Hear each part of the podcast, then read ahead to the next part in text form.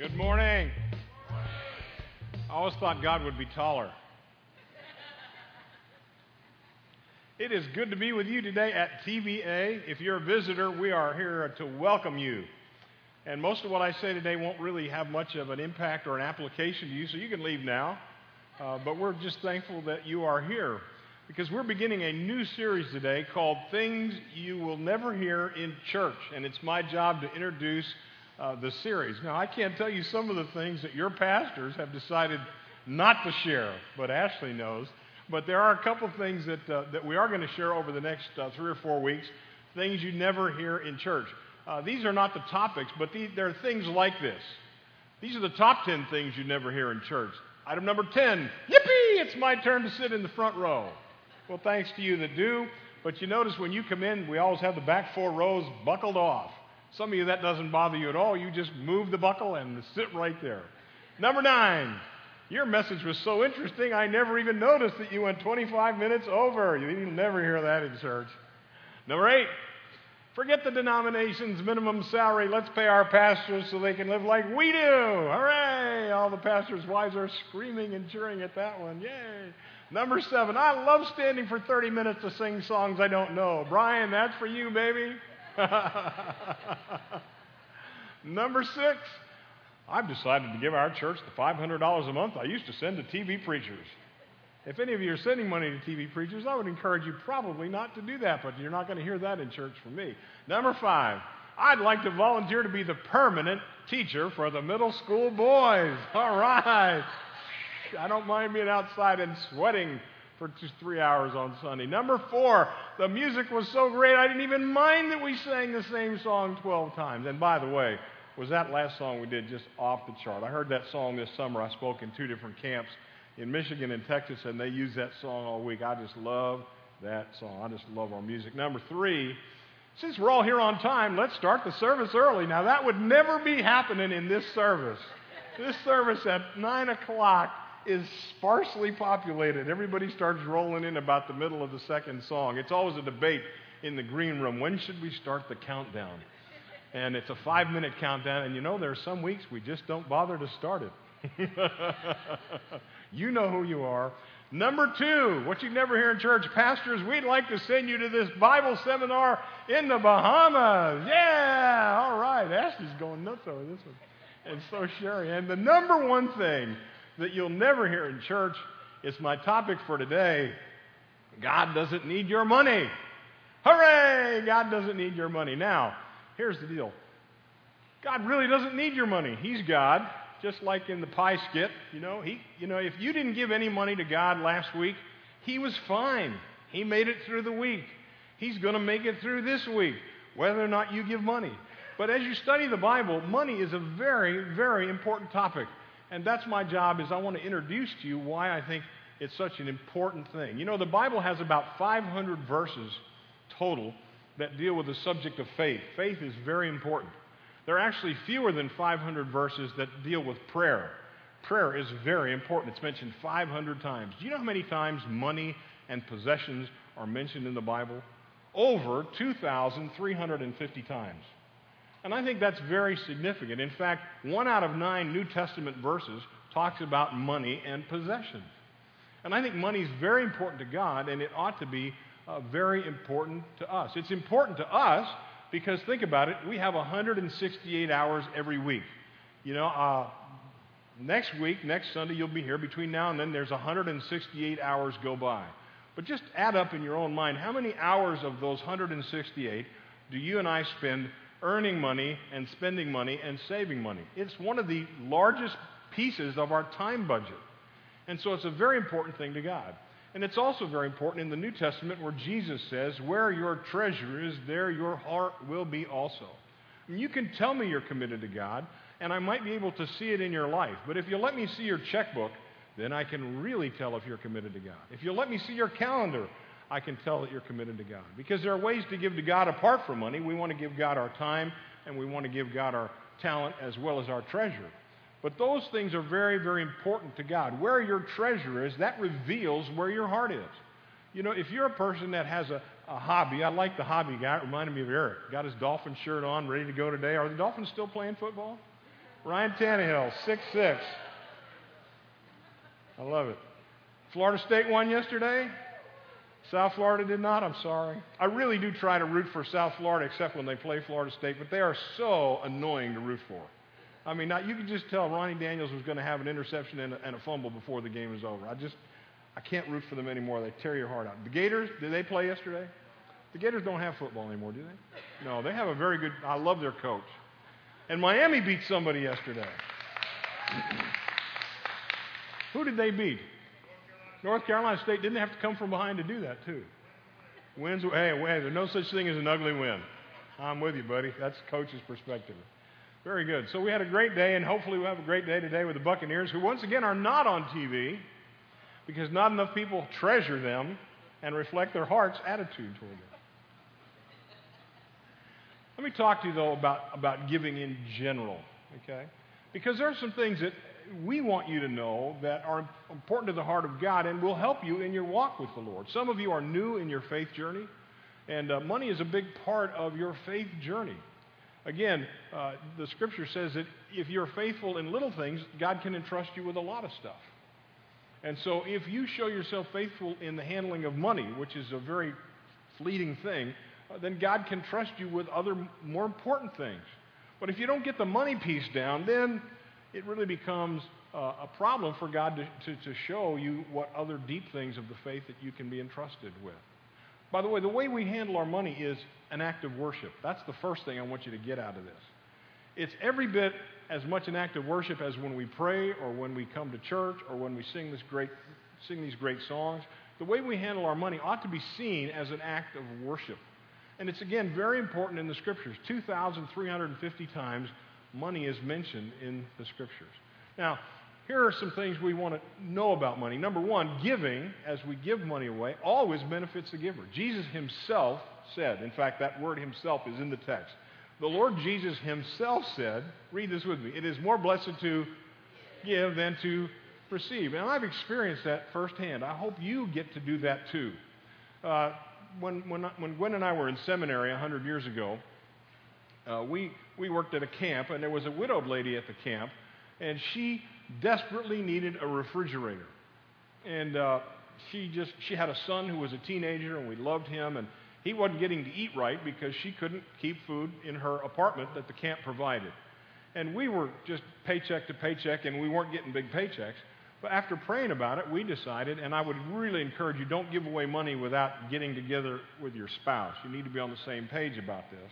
But we prayed about buying her a refrigerator. And so we did that anonymously. And it was the coolest thing because she was just blown out of the water. We got more joy for the four years we worked with that lady just listening to her talk about how God had provided for her refrigerator. And her son, who grew up to be a, actually a professional football player, was always amazed that God sent a refrigerator to hold the meat so he could eat. And that was the coolest thing. And to this day, when I think about it, my heart is glad. It is more blessed to give than to receive. Now, it's sometimes great to receive. Uh, I, have had a crazy couple of three weeks. I, if you would pray for me on Tuesday, I'm having back surgery. Uh, hopefully, then I won't be, have to sit on this stool while I speak. My wife told me, please move back because all my friends are worried you're going to fall off. So I've moved the chair back this week. But on Tuesday morning, I'm having spine surgery. And uh, just please pray for that, that it goes well and the doctor has great skill and we get that taken care of. And then I can walk around here without the stool. I would really like that. Uh, but the other thing happened is two weeks ago I had to move my office. Well, my office, uh, I don't have a ton of stuff. I've got some books that I don't read, and I've got some shelves of stuff that I need envelopes and, you know, what you have in an office. Uh, but what I don't have is a desk, and the office I had been renting had a desk in it. And uh, before I was asked to move, the people that run that building are friends of mine. I said, would, would you think it would be okay if I took the desk with me? And on three different occasions, two different people said, I think taking the desk is no big deal. Now, came time to move. Some of you were there. Some of you guys helped me greatly. I just, I sat, I sat like a lump while everybody did the work. But I got into my new office and I didn't have a desk. And that was because the day of the move, the, the landlord came in and said, Sorry, you can't have the desk. And you know, I, for some reason, I just had a great peace about that. I really wanted the desk. It was a nice desk. I didn't really covet the desk, but at a point in time, I said, You know, Lord, you know I need a desk. I need a desk to study so I can teach and do what I need to do and meet with people. But if that's not the desk for me, you'll have to provide me with a desk. So we moved on Wednesday, no desk. Unpacked on Thursday. Everything is unpacked. I got a chair that I sit in with no desk. If you go to my Facebook page, I'm sitting there at, at my non desk holding my Bible. Lo and behold, Friday, no desk. I'm thinking, okay, I guess I just need to go spend money to get the desk. I really, after praying about it, felt like I shouldn't spend money on a desk. You know, I could die on Tuesday and I wouldn't need the desk. Just kidding. But I didn't want to spend money on the desk. Saturday morning, we're rummaging around in the office, and my landlord shows up and basically says, uh, I see you don't have a desk. I got one over here with a matching credenza you can have. Now, it's not a great desk. It's a little bit old and a little bit tattered, but it's perfect for a fat old guy like me. And I'm sitting behind a great desk now. Now, sometimes it's great to receive. But Jesus himself said it's more blessed to give than to receive. Second thing about giving is this God dares you to give. Did you know that? Especially in the Old Testament. We're going to talk about there's some differences in the Old Testament giving versus New Testament giving. But in Malachi, say Malachi. Or if you're Italian like me, you call him Malachi. Hey, Malachi. 310, it says, Bring all the tithes into the storehouse so that there will be enough food in my temple. If you do, says the Lord of heaven's armies, I will open the windows of heaven for you. I will pour out a blessing so great that you won't have enough room to take it in. Try it. Put me to the test. You know, sometimes when you really are struggling financially and you have a need, and, I, have learned this over the years, one of the things to do, like when we bought that lady the refrigerator, is give some money away. There have been a lot of times in our marriage when things would get tight. Summers are always bad. You know, when you have to raise support, uh, people go away in the summer and they forget to send checks. So August, September are always terrible months for our ministry. They're usually pretty slow months around churches. And, uh, and there'd be times when I just, things would get really slow. And we'd ask the Lord to help. We'd ask the Lord to send support. Uh, but you know, a lot of times we just say, let's take some of our money that we're using to give and give it away. And I can't tell you how many times God just showed up in a big way. We'd get a check that I had no idea was coming from somebody that had no business giving it to us. And I don't understand how all that works. I just know God's in control of all the money. You know, if He's concerned about 2,350 verses, He owns all the money. Psalm 24 says, the earth is the Lord's. Everything under heaven belongs to Him. If he, if he owns all the money, He knows what I need. In fact, Paul says, My God shall supply all your needs. But as a man, I want to be in control. I want to be in charge. I want to determine how much I'm going to earn and how much I'm going to spend and how much I'm going to do this. And the Lord said, Hey, let me be in charge. In fact, put me to the test. It's okay. It's fun to live that way. See, here's the deal God has designed you and me to live by faith. That's how we're designed. And everybody does live in faith in something. It might be faith in your job, or faith in your kids, or faith in your marriage, or faith in your church. But God has designed us to live by faith. Now, He wants the faith to be in Him. And it's so fun to understand that because here's the deal with God He loves you enough that if you're not living by faith, He'll arrange for that to happen. And I would much rather trust God with my money than I would have to trust Him with a lot of other things that people deal with. I'm thankful I don't have to trust God with a critical illness. I'm thankful that my kids are in great shape. I'm thankful that my grandchildren are good. The important things in my life are in great shape. And I think that's part of the result of trusting God with the money. I've learned to trust Him. Paul says, I've trusted Him with a lot, and I've trusted Him with a little. Paul says, I can do all things through Christ, and that strengthens me. That's a money verse. That's Timmy Tebow, who's a sweetheart, doesn't use that verse right. That's a money verse. Paul says, I've learned to trust God when I have a little, and I've learned to trust God when I have a lot. I can do all things through Christ. Whether I have a little or a lot, I can trust God because God wants me to put my faith in Him with this area. Third, in the New Testament, this is really followed up in Philippians 4. Paul says, I don't say this because I want a gift from you. Paul's saying to the Philippians, hey, get a gift ready because when, when I get there, I want to take it to the church in Jerusalem. The church in Jerusalem was being persecuted. There was also a famine in Jerusalem. And so Paul says to the Philippians, I want you to get the gift ready. I don't say this because I want a gift from you. Rather, I want you to receive a reward for your kindness.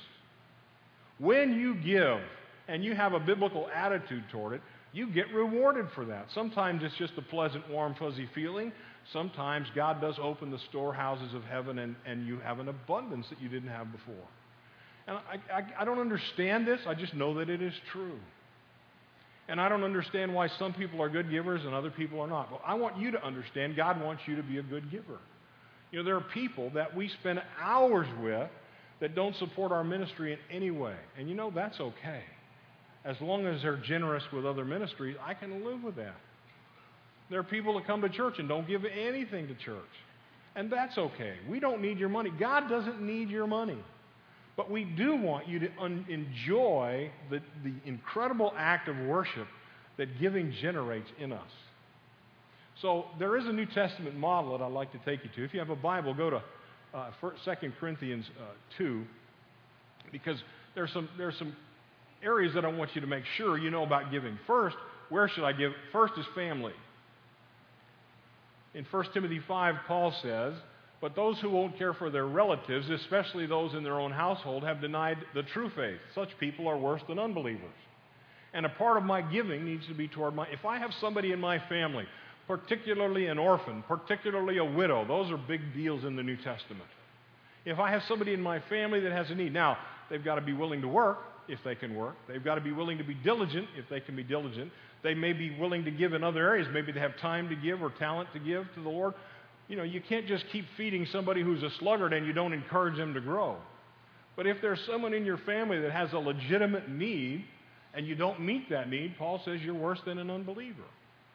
There are people in my family that I help financially on a regular basis for all sorts of reasons. It's a biblical thing to do. We also are to give to Christian work and Christian workers. Paul says the elders who, are, who rule well are to be considered worthy of double honor, especially those who work hard at preaching and teaching. See, I believe we really need to pay our pastors well. I believe that the pastor's salary ought to be the average salary of the whole congregation, so that the pastors ought to be able to live at the standard of the rest of the congregation. I don't think there's anything wrong with that. That's my opinion. But we do know that those who are in ministry deserve to get paid. Now, I don't have any verses that say any individual ought to pay, give any money to a church, and that's why we don't need your money. But there are some great things that go on at TBA that we want you to be a part of so you can enjoy it. We, we want to really minister to the community when we do the Halloween party. How many were at the Halloween party last year? How many people showed up at that? Don, wasn't it 2,000 people? I mean, they were. We had people on top of people. We were parking over in St. Stephen's parking lot. It costs a lot of money to put that together. Now, it's not about the money, it's about the ministry. And boy, what a joy it is to say, hey, I've helped that to happen. You know, we have to raise five or six thousand dollars to put that thing together. And God's going to do that whether or not you help. But if you help, you'll be rewarded at that. If there's a ministry that blesses your life, you ought to pray about whether or not you ought to help that ministry. Because it's never just one thing. There is not usually a situation where I come to Christ in a ministry and I stay there until I die and they're the only thing that ministers to me. Sometimes that happens, but most of the time we call it a matrix of ministry. Maybe like I came to Christ through Campus Crusade, and then I was with, involved with InterVarsity for a while, and then I, I went to seminary and, and I got a lot of ministry done through there. And then I was with an organization called Walk Through the Bible, and I've worked around different churches and been on Sunday school staffs. And, you know, over time, God has used different things, different seminar ministries in my life to grow me up. And so those are the things I ought to pray about. Does God want me to help with that? Always in a generous way. And then lastly, I should give to the poor. You know, James says, if a brother or sister is without clothing and in need of daily food, and one of you says to them, Go in peace, be warm, and be filled, and yet you do not give to them what is necessary for their body, what use is that? There will always be poor among us, but we should, as a church, take an, an, an, initiative, an initiative to minister to the poor. But as, a, as an individual person, it's great to minister to the poor. Yeah, and this just is so fun to do. When, when I'm in a restaurant and I notice a little old lady or a little old man and they're by themselves and they're eating, I, I'm often nudged by the Holy Spirit. Are you? And the Holy Spirit says, hey, meathead, pay for their meal. It's so fun to do that. I, I was at Jimmy John's a few weeks ago, and there was a guy with a suitcase. I said, Just get into town. He said, Yep. I said, uh, You heading out? He said, No, I, I just found out I'm homeless. And they'd just been in a place in Winter Haven, and the whole thing fell through, and he was homeless. We have the highest percentage of homeless people in the state of Florida in Lakeland. Did you know that? And we do a wonderful job with them. But God led him across my path, and we had a great conversation, and the guy knew the Lord. And at the end of the conversation, I just felt nudged by the Holy Spirit. I wanted to buy his lunch, and I wanted to give him a little spare change. Gosh, that is so fun. That is so. Now, sometimes I get burned. You know, when I was in college, I had this happen. I had a guy come up and said, You know, I'm a, I'm a veteran and I'm trying to get home to my wife, and I got to raise $48 for the bus. $48 when I was in college was a lot of money. He said, and I only have $22. I'm, I'm short $26. He said, come on up to my dorm room. And I gave him every last nickel I had. Man, I felt so good till about two weeks later, and one of my fraternity brothers had the same guy hit him up for $26. But you know, that's okay. I'd rather err on the side of generosity. And I think that's just pleasing to the heart of God. Now, in the New Testament, we have very specific ideas about giving. Let me give you those and then we'll wrap this thing up. Number one, giving is to be plentiful. Say that. Giving is to be plentiful. 2 Corinthians 9, Paul says, Now this I say, he who sows sparingly will reap sparingly. He who sows bountifully will reap bountifully. We want you to reap bountifully. We want God to bless you in a material way as well as a spiritual way. And the way to do that is sow bountifully. Make sure that you're good at this. How much are you going to give? Be generous about it. But also, number two, giving is to be personal. Each one should do just as he has purposed in his heart. Same passage. See, I believe everybody ought to be involved in giving, from cradle to grave. Parents, you need to be teaching your kids to give. You know, you can use the box method, method. A lot of people I know have three boxes for their children. There's a, there's a saving box and a spending box and a giving box. And it's so fun to watch a young person so I'm going to take money out of my giving box and give it away. When, when our kids were young, we used to go downtown to Lake, downtown Lakeland, and my, my, my wife would put together socks with the kids. They'd go take their nickels and they'd buy socks. Because people that are homeless often have dirty or wet socks. And she would take the, you know, those were back in the days of tube socks when all the kids wore them because they were cool. And they'd fill the socks with toiletry items. And then my kids would wander around down near Munn Park and they'd hand them out. We called them bum socks. Now, that's probably not politically correct, but that's what they were called. It was so fun for my kids to be involved in, in giving. And to this day, they're all great givers. Third, giving should be planned. Each one must do as he has planned in his heart. See, a lot of people say, well, I'm going to wait till December 31st and then I'm going to write a big check because it's tax deductible. I don't think God minds if you give something because it's tax deductible. But I know this that people in ministry would much rather have a monthly contribution uh, than something at the end of the year. It really helps budgets. In fact, this year we're putting together a thing we're calling Foundation Friends. We're, we're in need of some people who will come alongside of us and just do something monthly for us. If it's $5 or $50 or $500, you know, we, we could use about 40 or 50 of those people to come alongside and be our foundation friends. That's going to be our year end uh, challenge to people that, that we're in contact with. The church has an ongoing budget. They put the numbers up every week, and it's really helpful to see how we're doing and how we're not doing. But there's a lot we could do with more money around here. But again, God's in control of all the money, and God's in control of you, and we trust God with that. We just want you to enjoy the process. Next, Giving should be positive. This is my favorite verse on giving. Each one must do as he has purposed in his heart, not grudgingly or under compulsion. Read this. For God loves a cheerful giver. You know what the word cheerful is? It's the Greek word hilarious. God loves a giver. Think about that. You know, when you walk by the offering boxes on the way out here, just imagine that when you put your envelope in there, if you're led to do that, you go, ah! you would be a hilarious giver. Just imagine in a traditional church if the offering plate came by and everybody that took the plate went, ah, just right down the row. That would be so cool. That's what God loves. You know, then the Bible says there are two things that God hates and two things that God loves. You know, He hates selfishness and He hates murmuring. And I'm really good at both of those. You know, murmur, murmur, murmur, murmur. I can tell you what's wrong in any situation. Don't take it personally. I'm just, it's, it's my gift. and God, I think, hates it. God loves generosity, and God loves a cheerful giver. And I want to, I want to be what God loves. Because giving reflects the heart of God. You know, John, uh, John 3.16 says, For God so loved the world that he what? Gave his only begotten Son.